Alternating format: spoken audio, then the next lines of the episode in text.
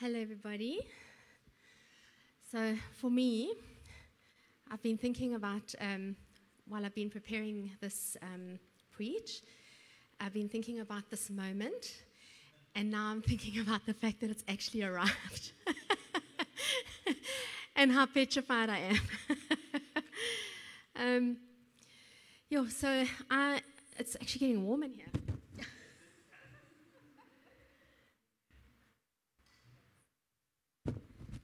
So I think this morning Dave Grewer preached on that everybody gets to play. So tonight I'm actually going to be preaching on the gifts of the Spirit. And I do this with such trepidation because I know that I have a gracelet of the prophetic that comes, that comes on me in different times, and I'm not the only one that has that. We are all a kingdom of priests, and we all need to be operating in that. So I'm going to speak on the fact that we have access to power. Just bear with me because I'm going to be telling you a few stories, but you will see how they come to how it all culminates at the end, okay? So over 400 years ago, Israel was subject to Egypt. They were in slavery, they were being treated really cruelly, and they were in desperate need of rescuing. Up until then, God had seemed far off to them, but still they cried out to be saved. And then one day, Moses comes upon this burning bush, and it's the presence of God that has come to earth to rescue his people. He heard their cry, and Moses asks, "Who are you?" Because he had grown up in Egypt, so he had only known the fact that they worshipped many gods, but he didn't know this God. He hadn't met him before. So God says to him, "My name is Yahweh," which means the present becoming one. It means that God is here, and we have his presence here, but there's more to come. It means that he is, that he who was, who is, and who is to come. He always was there, and there's more to come, and he's present with us now. And although we have lived lives from the beginning with the Israelites, we have lived unfaithful lives towards God. He has remained utterly faithful from the beginning of time. So God's initial plan was for Israel to passively evangelize the world by showing God's power, not theirs. And I think that we can so often go around trying to do things in our own strength, have a sense of our own thing that God has given us. But actually, and you know what? I think for my entire life, I've actually wanted to be quite special. I don't know about you. I wanted to be special. But I've had to come to this horrible revelation and realization that I'm really not. And I'm no special than anybody else. I have nothing better than anybody else. God has called us all. He called the Israelites, all of them, to show God's power so that the rest of the world would actually be drawn to him. That was the plan. And then Israel failed. But I have this dream for the church. When I look at what God wanted from Israel and the fact that we need to passively evangelize the world, I have this dream of a church that operates in the gifts of the Holy Spirit, that shows God's power. I don't know if you've noticed, but there's the church is growing, but there have been a lot of people coming from other churches. There haven't been many people being saved from unbelievers, from not knowing God at all. And I just feel like if we operated in the way that we're meant to operate as a church, the way that we are meant to show God's power, the way that we understand what we carry, I believe that more and more people would come to know Jesus because of that. We are meant to live under God's rule in our lives. And spiritual gifts should be a natural part of who we are and how we live our lives. But we are yet to live our lives as rulers. So I've heard many sermons about the gifts of the Holy Spirit. And it's taken from 1 Corinthians 12 where they're all listed. And the gifts of the Spirit are for the common good. Okay? We get gifts for other people. The gifts that God gives us, it's not for us. It's actually for building up the church and for loving people. So he, in 1 Corinthians 12, it mentions wisdom. I'm going to have to speak louder. Hey, this rain's amazing. Wisdom, knowledge, faith, healing, miraculous powers, prophecy, discernment, speaking in different tongues, interpretation of tongues. And I don't know about you, but if you've wanted a specific gift, sometimes it just doesn't work like that. But I believe that we have access to all of them all the time. And that verse carries on in verse 11 to say, all these are the work of one and the same Spirit, and He distributes them to each one as He determines, not us. I was reading a book called Gift and Gifts of the Holy Spirit that was written by Derek Morphew and another guy that I can't remember. Sorry to that person. But he says that he repeats a saying that John Wimber said about the gifts. And he said about distributing to them as He determines, that it's the dancing hand of God. And I love that, the dancing hand of God. There's no pattern or formula.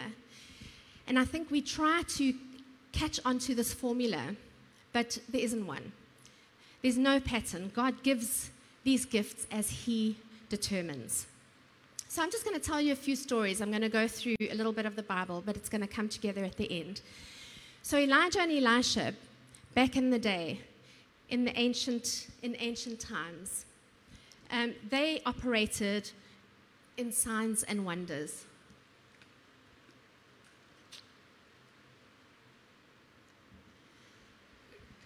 At the time, oh, thank you.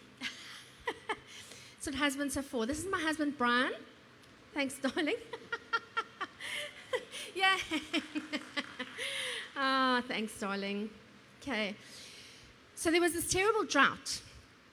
And people were running out of water and supplies. And I love the fact that Elijah trusted God so intensely that he trusted God for his food. And for everything, for his provision. So he was camping out and living near a river, and God was feeding him, sending ravens to feed him meat in the mornings and in the evenings. Isn't that amazing? And then eventually the river dries up, and then there's no more food. So God, he only moves when God tells him to move. So God sends him to a place called Zarephath, where he instructs a widow to feed him. Only when Elijah gets there, he hears the widow say that she has nothing to give him. She's only got one little jug of oil and one little bowl of flour left, and she was literally collecting sticks to make a last meal for her and her son, because they knew that beyond this they were going to die. So Elijah says, make food for me. Hearing this and seeing her do this, make food for me, but don't worry, because the jar of flour will not be used up and the jug of oil will not run dry until the day that the Lord sends rain. And that is exactly what happened. The region is still without rain, and Elijah has just shown God's incredible power by going head-to-head with the prophets of Baal and to see which God is more powerful. And you know the story, how... my word... Can you hear me? You know the story when Elijah gets on top of the mountain, and for like the whole day, the prophets of Baal are dancing around the place, cutting themselves, singing, trying to get their sacrifice to burn up. And then all Elijah does, in fact, he starts to taunt them. He goes, maybe your God's asleep. Where is he? Maybe he's asleep. Maybe he's gone on holiday, he says. And then all he does is he gets the guys to wet his sacrifice, completely wet it all the way through. And then he just prays this prayer. He says, "Answer me, Lord, Yahweh, answer me, so that these people will know that you, Lord, Yahweh, are God, and that you are turning their hearts back again." And what happens? This fire shoots from heaven and just burns up everything. After that, Elijah runs, he goes up onto the top of a mountain with his servant, and he bends down into this prayerful position that I can't get into, with his head between his knees. And sometimes prophets do funny things, hey? And I think he's down in that position for I don't know how long. The Bible doesn't tell us. But he keeps sending his servant to go and look for clouds. And he says, "Go and see." And servant goes and says, "There's nothing." And again and again and again. Eventually, the seventh time, the servant sees the cloud the size of a fist. And then Elijah says to him, "Heavy rains are on their way."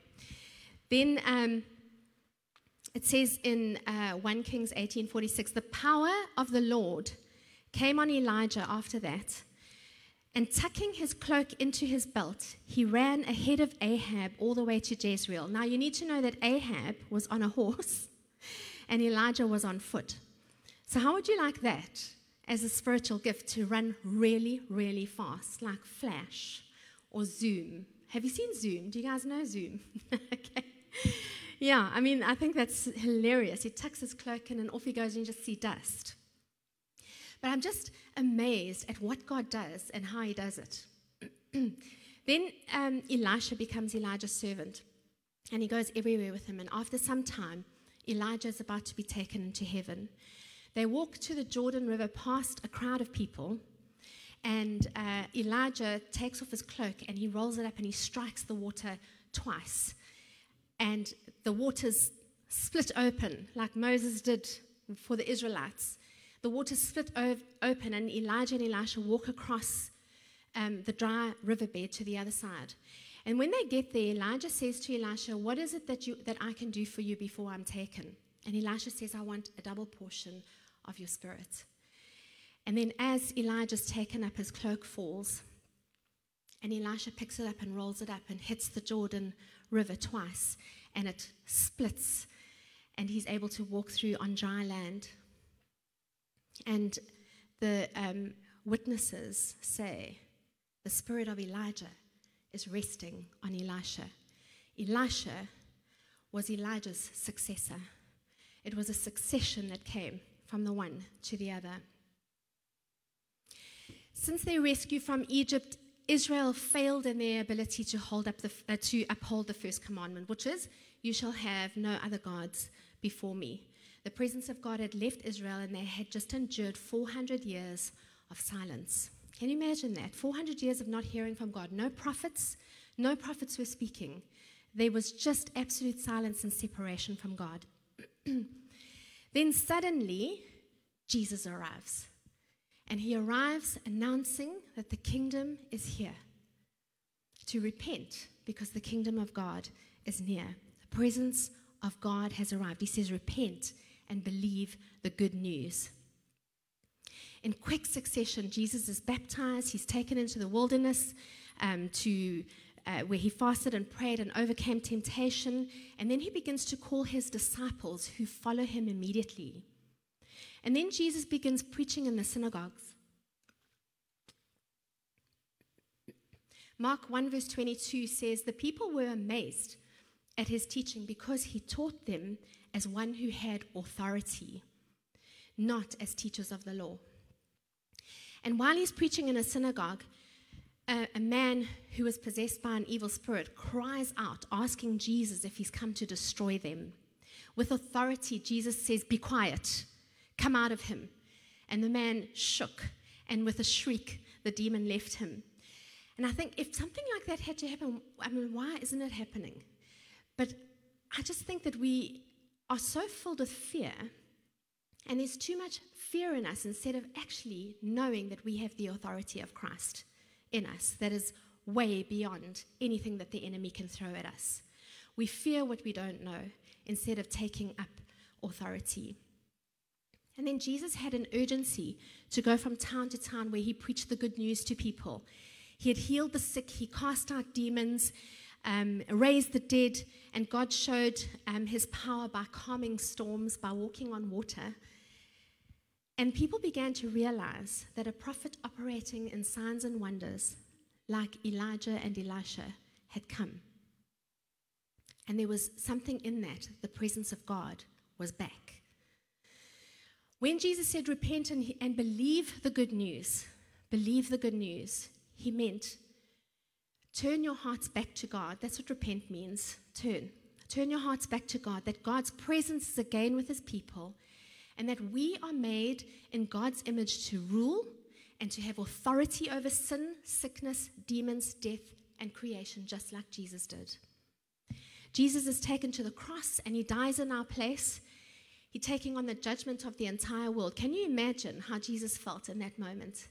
He was dying instead of us, taking on our judgment forever. All of the things that we should be judged for, he took on himself. And then at his death, this curtain in the temple was torn from top to bottom. And it was an act of God. And previously, only the priests were allowed beyond that curtain. And when that curtain tore, it gave us access to the presence and the power of God. After 3 days, Jesus rises from the dead and begins to gather his disciples once again and gives them hope and knowledge of a risen king. Just before Jesus ascends to heaven, he delivers this message from Matthew 28, verse 16 to 20. I think you've got that on. Great, thank you. Then Jesus came to them and said, all authority in heaven and on earth has been given to me.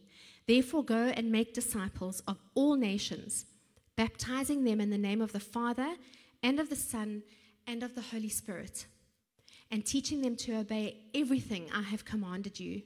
And surely I am with you always, to the very end of the age.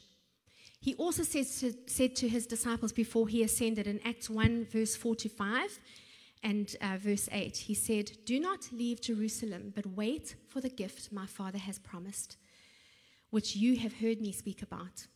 For John baptized with water, but in a few days you will be baptized with the Holy Spirit. But you will receive power. I'm going to say that again. You will receive power when the Holy Spirit comes on you, and you will be my witnesses in Jerusalem, in all Judea, Samaria, and to the ends of the earth. We will receive power to witness. And that power that we receive to witness is the power that will attract people to the kingdom of God. And if you remember the succession that I spoke about from Elijah to Elisha, as Jesus ascended, that succession was from Jesus to us. We have everything. We have access to all the power that Jesus had. Isn't that amazing? I don't know if we can actually even contemplate that deeply enough, that we have access to the power that Jesus had. And then when the Holy Spirit comes, the disciples began to pray. As you know, Pentecost, if you don't know, let me tell you the story. They prayed constantly for days until one day the sound of blowing of a violent wind came from heaven and filled the whole house. It seemed like tongues of fire were resting on people. When the Holy Spirit comes, a transformation happens within us. And the Holy Spirit brings it. If you think of Peter, let's put ourselves in his shoes. So Peter vows never to leave Jesus. And Jesus says to him, actually, what you are going to do is you're going to deny me 3 times before the rooster crows this day. And Peter was like, what are you talking about? I would never do that. And then when Jesus is captured and he's going to be crucified, Peter denies him 3 times. And on the 3rd time, he hears the rooster crow and he remembers. And in Luke 22, It says that as Peter denied Jesus for the third time and the rooster crowed, the Lord turned and looked at Peter. Can you imagine? Can you imagine what he went through?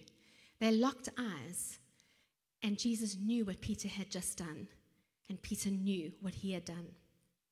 But the amazing thing is the forgiveness of Jesus, because if you read through each of the Gospels, they highlight something completely different over that time.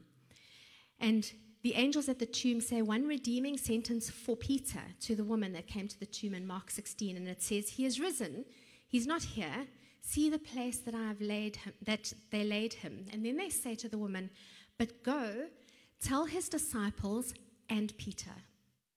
And I love that he was picked out because God knew that Peter needed to hear his name. Peter is a man transformed,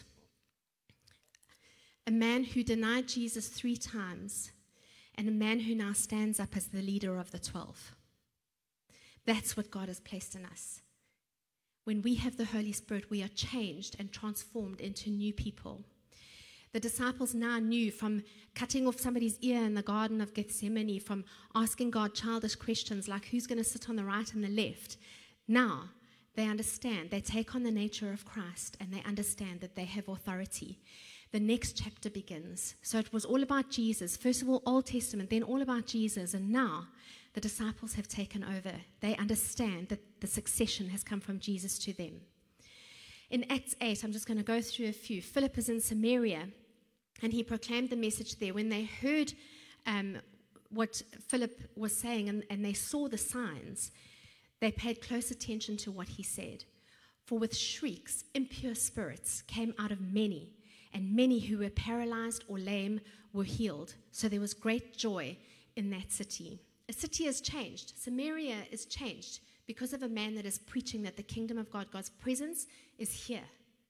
It's here with us, and it's here to heal and to set us free. In Acts 4:31, after they prayed, the place where they were meeting was shaken, and they were all filled with the Holy Spirit and spoke the word of God boldly. Acts 8 talks about Philip, that God gives Philip a direction to go.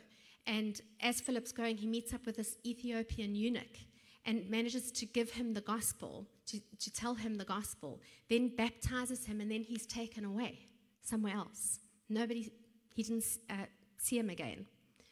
Then Acts 9 tells us that Peter raises a woman called Tabitha from the dead. Acts 14, Paul calls a layman from birth and says to him, "Stand up on your feet."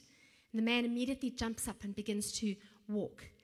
After witnessing all these things, the Bible says, many were added to their number. And this is the thing, when we access God's power, that's when many will be added to our number. And when we have to stop thinking thoughts like, I don't want the church to get big, or I like it the way it is, or whatever it is, we need to have embracing hearts, hearts that embrace people who didn't know Jesus to come in, because now they know they're part of the family and they are loved. We have access to that power. We are the next chapter. God's presence brings power and gives us the ability to witness boldly and prophetically, and to operate in signs and wonders.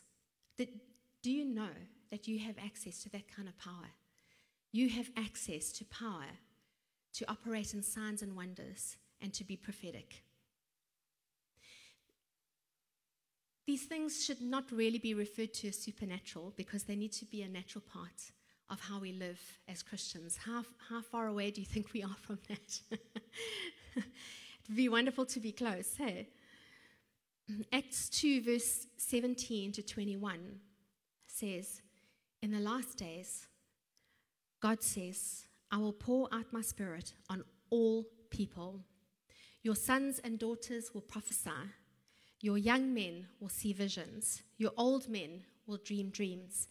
Even on my servants, both men and women, I will pour out my spirit in those days, and they will prophesy."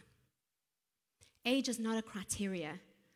The young will see visions and the old will dream dreams. Whether we are male or female is not a criteria. It's the same Holy Spirit poured out on all of us. The color of our skin is not a criteria. God created all of us in his image. I was thinking about what hinders us from accessing the power of the Holy Spirit. And I didn't look this up anywhere. I really just thought of it for myself and asked God, what hinders us? And I think the first thing that hinders us is what we believe about our identity. When the disciples stood up, they understood their identity in Christ. They knew who they were, and they understood their authority. The second thing I believe is a hindrance, is our lack of love for one another. And the third thing that I believe is a hindrance is our unity.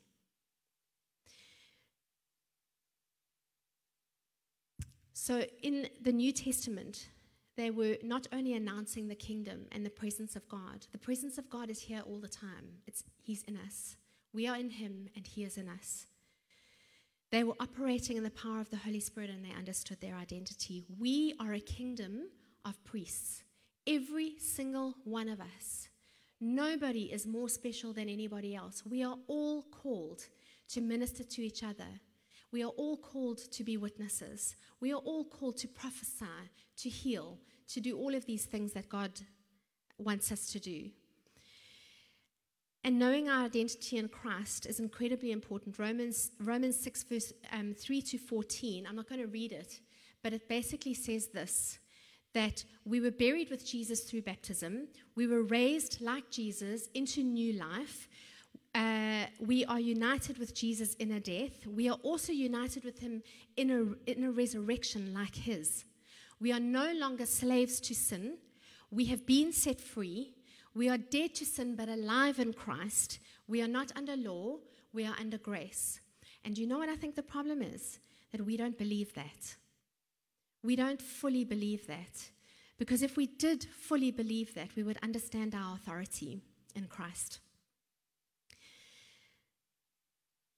So if you've got a pen or pencil or a phone or whatever, write down Romans 6, verse 3 to 14. Just write that down and go through that.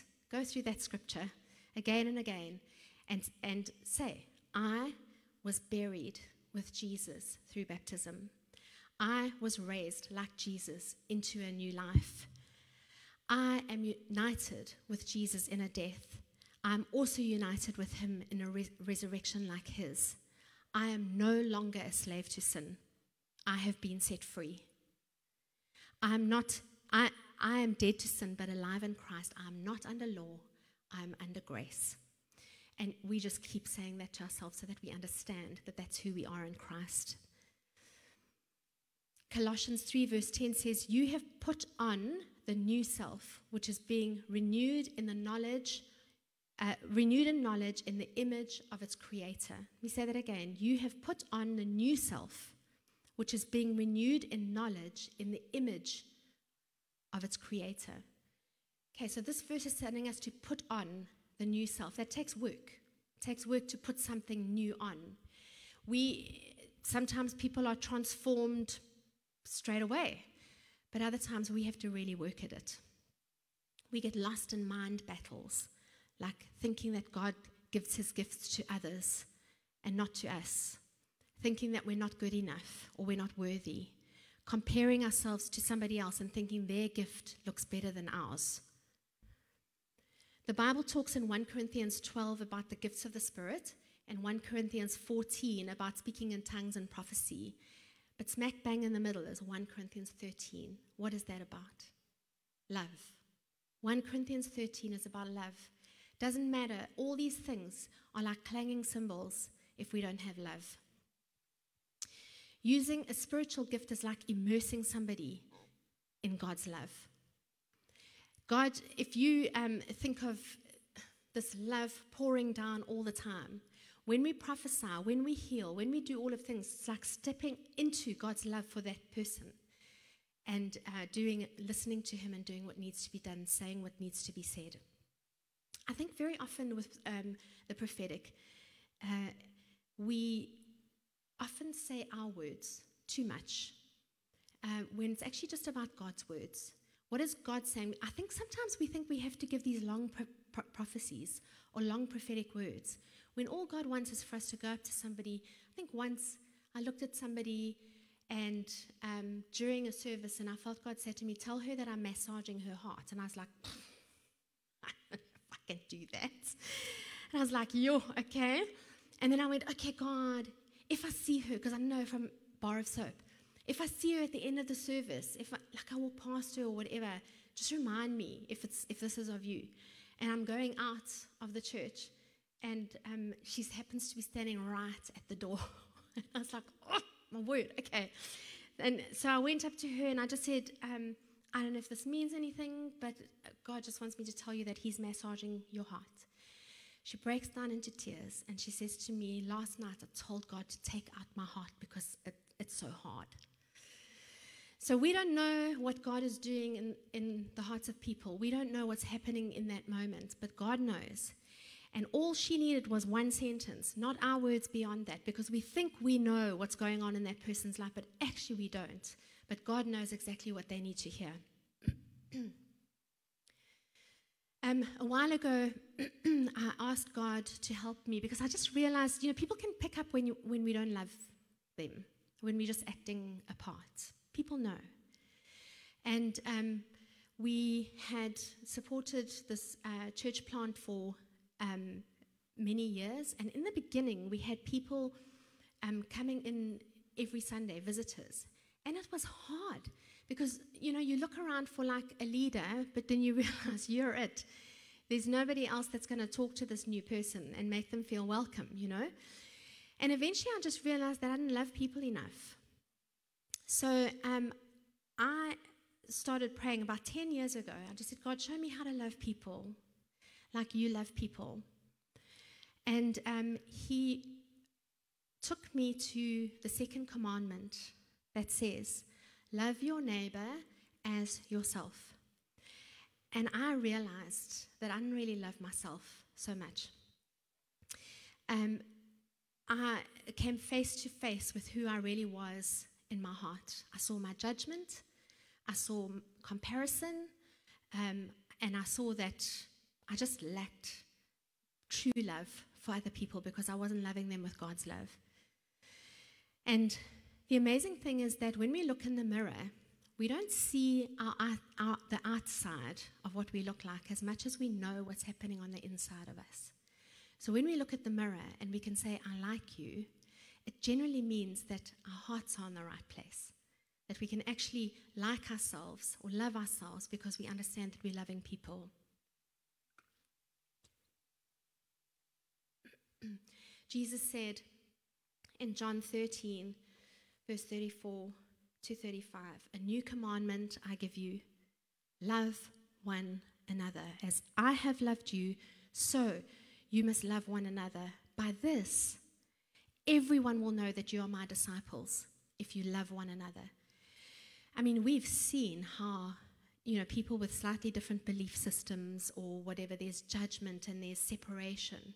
But actually just understanding that at the end of the day, if we all love Jesus and love people, it will bridge many gaps. In unity, where there is, there's a verse, I can't remember where it is, but it says, where there is unity, God commands a blessing. When we worship together, it unifies us because our hearts are for others. Love for one another unifies us when we're thinking good thoughts about each other. We come to church with, and we live lives with such insecurity that we don't get past what's happening inside of us because we're too busy looking at what's happening inside of us instead of actually looking at others and going, God, what do you want to say to that person? What do you want to say to anybody in this room tonight? And use me in this process. Use me to speak your heart to people. I think that was brought about such change in my life when I realized and understood that when that thing changed, that mindset of when I come here to church, I'm not here for me. I'm here to build other people up and allow them to know and understand God's love for them. Honoring others above ourselves unifies us, and loving God with all our heart, mind, soul, and strength unifies us. God first. Love God, love people. If you've got me on WhatsApp, I think I put that on my WhatsApp status or bio, whatever it is, about 10 years ago, and it will never, ever change. Love God, love people. During the week, it's about spending time with Jesus, reading scripture, asking God who needs to be encouraged through this, messaging them, visiting people, seeing them, and pouring God's love over others. When we come together on a Sunday, I would just love to see such a hive of activity. I would love to see us all coming in with our hearts for other people, saying, God, what do you want to say to people here? During worship, there's just this incredible hive of activity. One person going to another. It doesn't all have to happen up front here. One person going to another and prophesying over them, praying for that person, just giving that person a hug, just giving that person the one word that God told you. And it just doesn't stop. It's just a hive. And then people leave here feeling utterly loved and soaked in God's presence because we were obedient to his word in that moment. We have access to his power, and there are no shortcuts. So we try to put time with God on a back burner, but the more we know his voice, the more we know him and know his voice, the more we'll hear him speak to us in those moments. The more we understand that that's God's voice, we'll know and understand what he's saying to other people. As we speak to each other, we choose to love the person that we're speaking to, and God tells us puts something on our heart for that person, and they're encouraged, and they feel loved by God. We need to desire gifts to see others set free. We cannot change people or save people as much as we would love to. I would love to be God's 2RC and say a word and someone's saved, or say a word and someone's healed, or like Peter, walk past someone and my shadow heals them. Yeah, wouldn't that be incredible? I'd be like, yo, amazing. I was listening to Derek Morphew preach, and he said he had prayed for somebody and he put his hands on them and they flipped back and were saying in the spirit, and they were speaking in tongues for a couple of hours. And he said he went like this. It's like he knew it wasn't him, but he was like, yo, that's pretty cool, eh? Oh, no. But the fact is, we can't change people, but God can. The Holy Spirit changes everything. If we want to see a community change and life flowing through us, we need the Holy Spirit's power. So we're going to go into worship in a moment. And I just want to encourage you tonight. I'm going to pray now. If you have never been filled with the Holy Spirit and you want to be filled with the Holy Spirit, please come up and ask for prayer during worship. If you want any kind of prayer, if you want us to lay our hands on you and pray for you, come, we'll pray for you.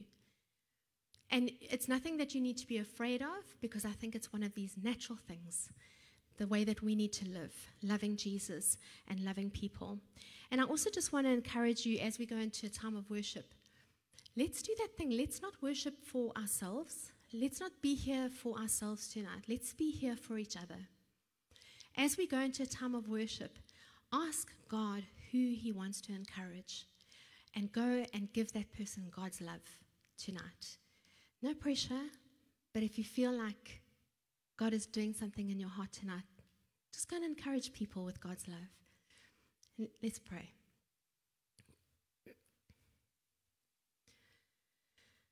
Holy Spirit, come.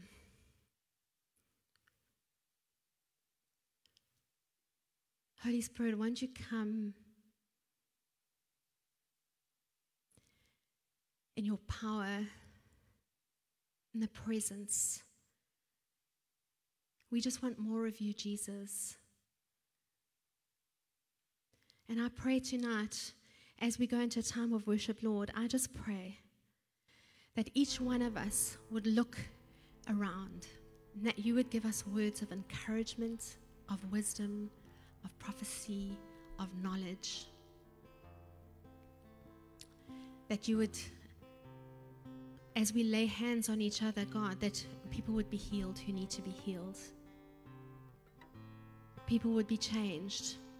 That tonight would be the beginning of the rest of our lives. And I just pray, God, for those, I just feel like some of you have felt dead. And you've felt dead for a long time. And in Ezekiel, it talks about the dry bones coming to life. And it's God's army coming to life. And I just believe that God wants to place new flesh, new heart into you. And all you need to do is surrender. And when I say all you need to do is surrender, it's the very hardest thing to do because it means giving up control. We don't have control, but God is in control. And I just pray, Father, won't you revive hearts tonight? Won't you allow people to come alive? Allow us to come alive in you in a new way, in an incredible way, in the beauty of who you are and how we love each other. We just want to give you all the glory. We want to honor your name. We want to praise you tonight, Lord. And thank you for all that you are, all that you've done, and all that you are going to do. You are Yahweh, God with us, present, becoming one. And we are grateful that we know you.